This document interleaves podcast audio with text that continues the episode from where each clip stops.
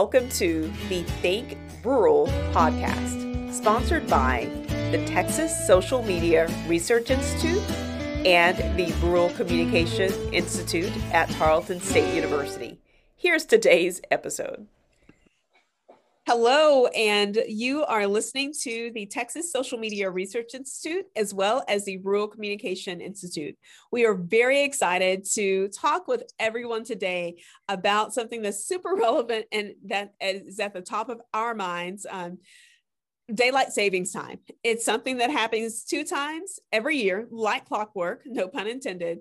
And we are super excited to discuss that today because some of us love it, love daylight savings time, and others like really struggle with it. And um, we're going to talk about it. So we'll go down the line. Um, just to remind you guys, we have um, undergraduate scholars and, and fellows, and we also have um, graduate fellows as well. So um, we're very excited to talk about something that people love to hate daylight savings time. So we'll go with Rhiannon first.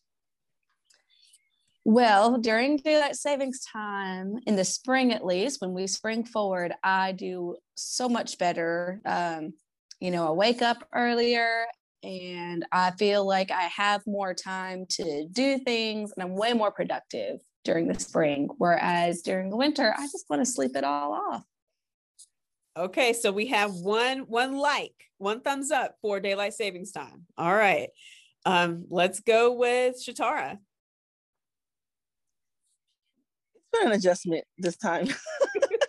um, I don't remember it catching me this off guard. Maybe it's because the pandemic has kind of changed my schedule. Um, so yeah, it's taken me a few days to get used to it. I don't know. I feel like it definitely impacted my sleep. I don't, I feel like right now because I'm not, I'm still trying my best to like, you know, social distance and not go too many places. I don't need the sunlight at nine o'clock or eight o'clock or 7.30. So uh, I feel like that's why it. I just feel like I I don't need that extra sunlight at night. So. All right, so we have one thumb up and one thumbs down for daylight savings time. Okay, Caitlin, are you going to be our tiebreaker? I actually enjoy daylight savings time. I like that during the spring and the fall and everything that you can actually go out and adventure out more.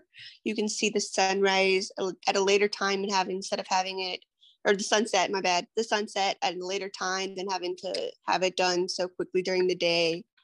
And you can have more time out during adventures and stuff. Wow, adventuring out, talking about summertime dreams, Caitlin. That sounds amazing. But you are also our tiebreaker. So we have two thumbs up for day- daylight savings time and one thumbs down. Okay, here we go. Anna. All right, I'm going to have to say, I guess there's pluses and minuses to everything.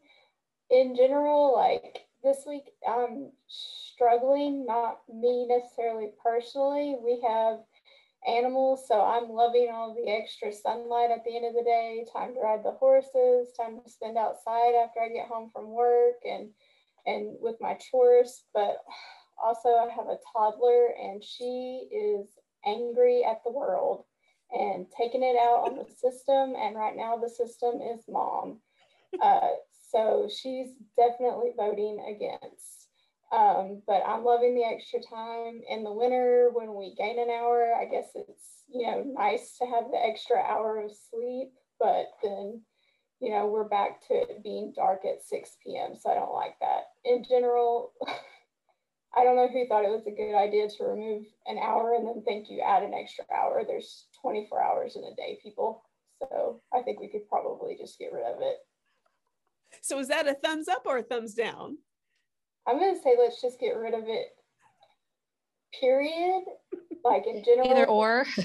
yeah, yeah. I'm gonna say get rid of it, but I do like having the extra sunlight right now. But so for it was it, Ben Franklin, by the way. Now, but my daughter's definitely against. If that makes sense. Let's just get rid of it. Period. It's more. It's more enjoyable pre and post pandemic. So hopefully. True.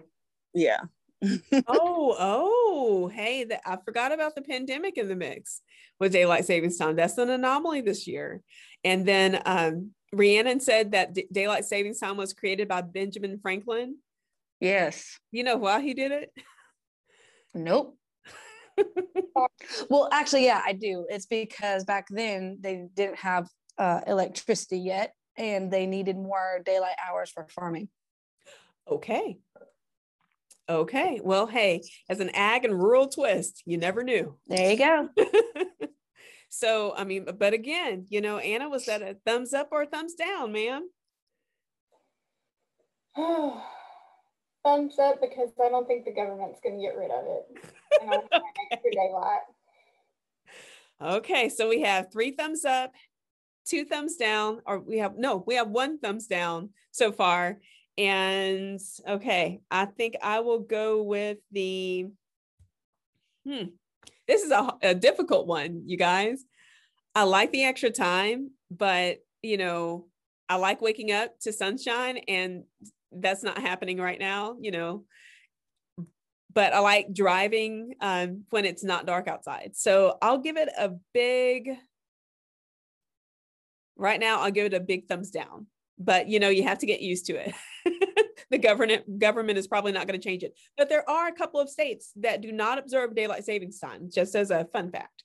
Mountain time, right? Yeah, we can move to Arizona. Mm-hmm. Yep. Arizona, and I think there's one more.